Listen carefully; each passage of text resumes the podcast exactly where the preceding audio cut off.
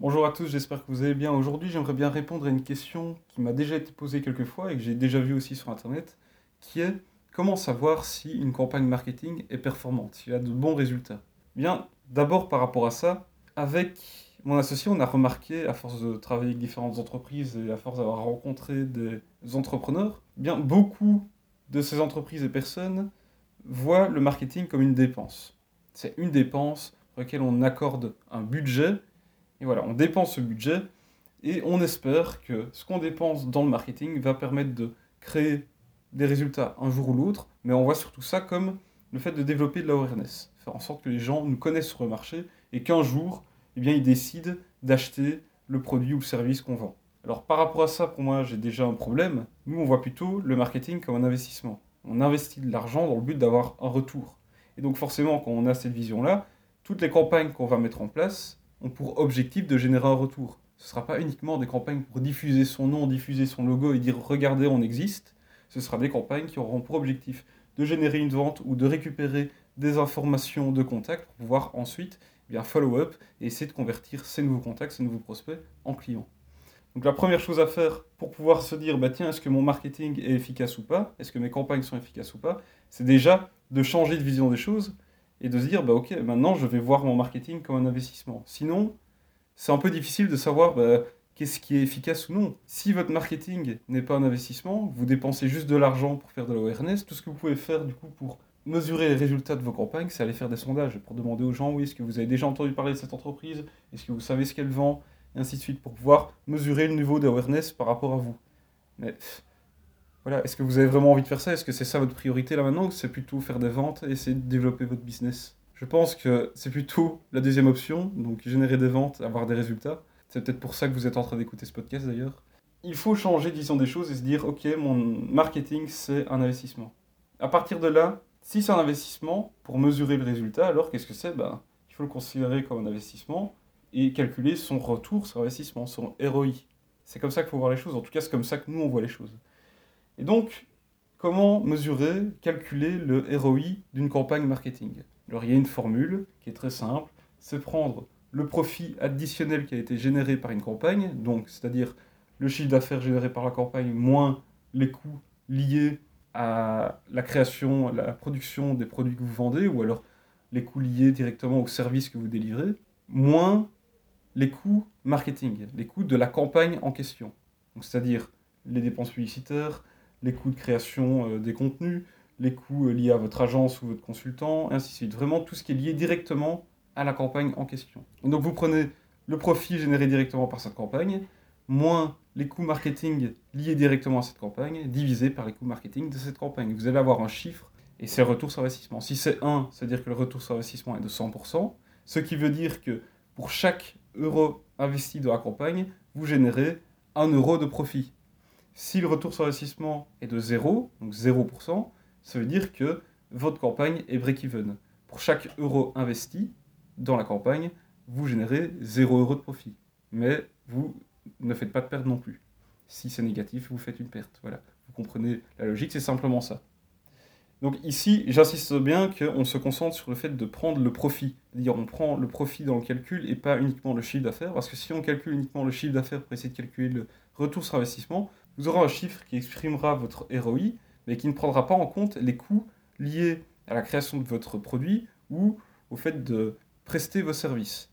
Donc ça veut dire que vous pourriez très bien vous dire, ah bah tiens, euh, j'ai un ROI de 100%, donc ça veut dire que je double mon investissement. Alors que, en fait, si vous avez une marge bénéficiaire qui est de 50% sur vos produits, vos services, eh bien, euh, au final, vous allez break-even. Imaginons que vous vendez un produit 200 euros. Le chiffre d'affaires, on vend un produit à 200 euros, donc c'est 200 euros. Le coût marketing est de 100 euros, donc moins 100 euros. On divise par 100 euros, on se retrouve avec un ROI de 1, donc de 100%. Vous pourriez vous dire, ma, campagne est excellente, ROI de 100%, c'est-à-dire que je double mon investissement. Alors qu'en fait non, parce que si vous retirez les 50% de coûts, donc euh, vous prenez uniquement la marge bénéficiaire, vous allez vous rendre compte que en fait vous êtes break-even. Parce que vous prenez 200 euros de chiffre d'affaires, moins les 100 euros de pub, moins les 100 euros de production euh, du, produit, vous arrivez à 0 euros, vous êtes break-even. Donc au final, la campagne n'est pas aussi bien que vous le pensiez.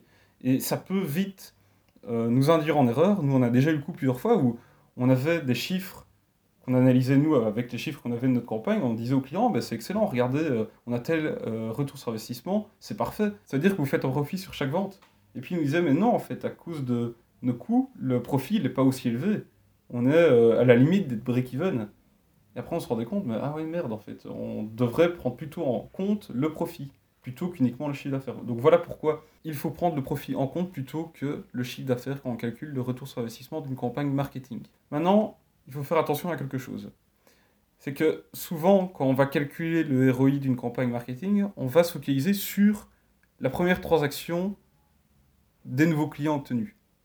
Alors que si un nouveau client devient fidèle et répète des achats par la suite, ces nouveaux achats, ce nouveau profit généré, est aussi attribuable à la campagne qui avait permis d'acquérir ce client. Donc pour vraiment avoir une vraie vision de la rentabilité, de la profitabilité d'une campagne, il faut pouvoir prendre la valeur du client, de chaque client à long terme. Et c'est comme ça que vous aurez vraiment une vraie vision sur quelle est la rentabilité de votre campagne marketing.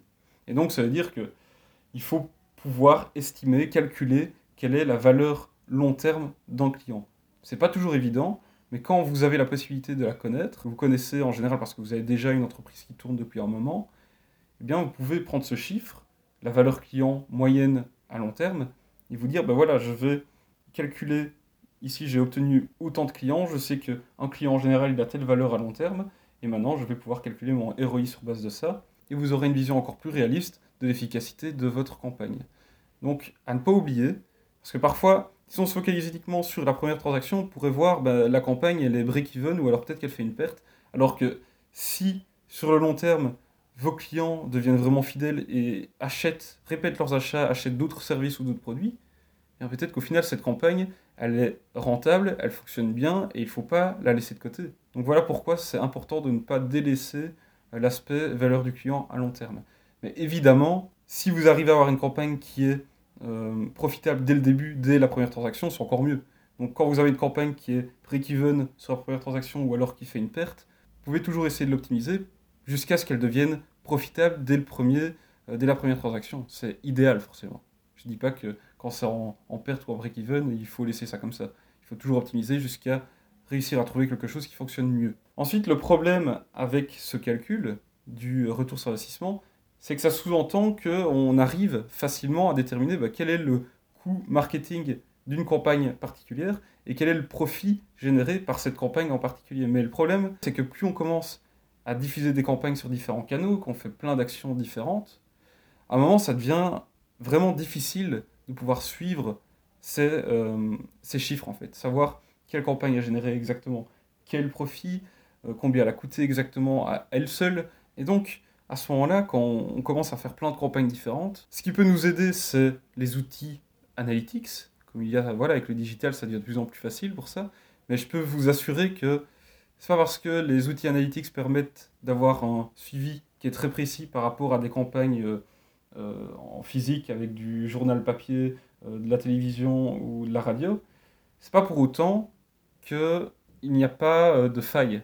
En fait, tout à plusieurs reprises avec des clients, on s'est rendu compte que pour avoir vraiment des datas qui étaient euh, les plus précises possibles, on devait croiser les données en différents outils, entre Google Analytics, le site e-commerce, Facebook Ads, etc.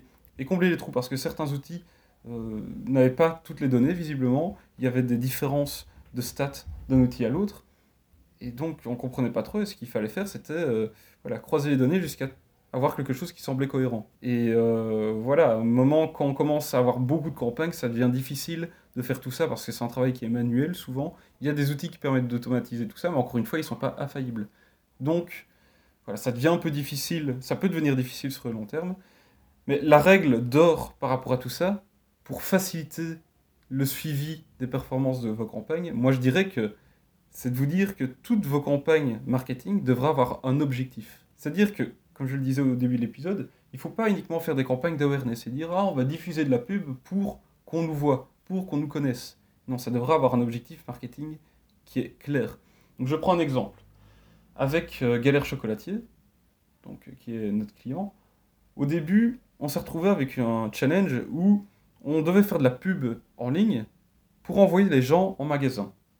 Et on n'avait pas de moyen de savoir qui étaient les personnes et combien de personnes qui cliquaient sur les pubs allaient ensuite en magasin pour acheter. Et donc on ne savait pas dire, bah tiens, il y a eu tel chiffre d'affaires qui a été généré par les pubs. Donc on ne savait pas mesurer le retour sur investissement de nos campagnes. C'est là qu'on s'est dit, bah alors qu'est-ce qu'on va faire? On va faire des campagnes de couponing où les gens qui cliquent sur les pubs téléchargent un coupon en échange de leur adresse email. Et ensuite, ce coupon, ils vont avec dans le magasin, ils vont faire un achat avec. Et ainsi, on sait, avec le système de caisse de, des boutiques, déterminer, ben, il y a autant de personnes qui ont fait des achats avec le coupon, et le montant de leur achat est de X euros. Le chiffre d'affaires généré par les personnes qui ont acheté avec un coupon est de X euros. Donc, l'objectif de ces campagnes était de maximiser le nombre de personnes qui allaient utiliser euh, ce coupon pour ainsi maximiser forcément le chiffre d'affaires. Donc là, l'objectif, il était facilement euh, identifiable et mesurable. À partir du moment où on a des campagnes ainsi, c'est beaucoup plus facile de suivre les résultats. Donc, dès le début, quand vous créez des campagnes marketing, vous devriez vous dire, bah, tiens, quel est l'objectif de cette campagne Et comment on va faire pour le mesurer? Est-ce qu'il est mesurable déjà? Dans le B2B, c'est aussi réalisable. Je ne dis pas qu'il faut faire du couponing, forcément, mais euh, pourrais très bien vous dire, cette campagne, si, la campagne qu'on va mettre en place maintenant en digital, par exemple, son objectif est que des gens réservent un appel avec un consultant.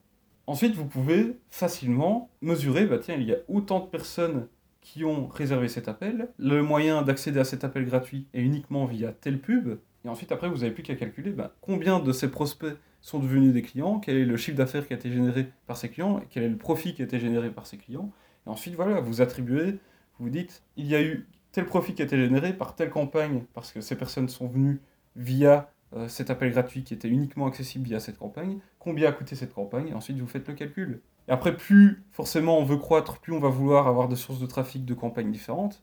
Et vous pouvez très bien mettre en place, encore une fois, selon les différents points d'entrée dans votre marketing digital, ou même marketing euh, physique, peu importe, vous pouvez avoir différentes offres comme une brochure, un PDF gratuit, un appel gratuit, une demande d'information, un webinaire et ainsi de suite.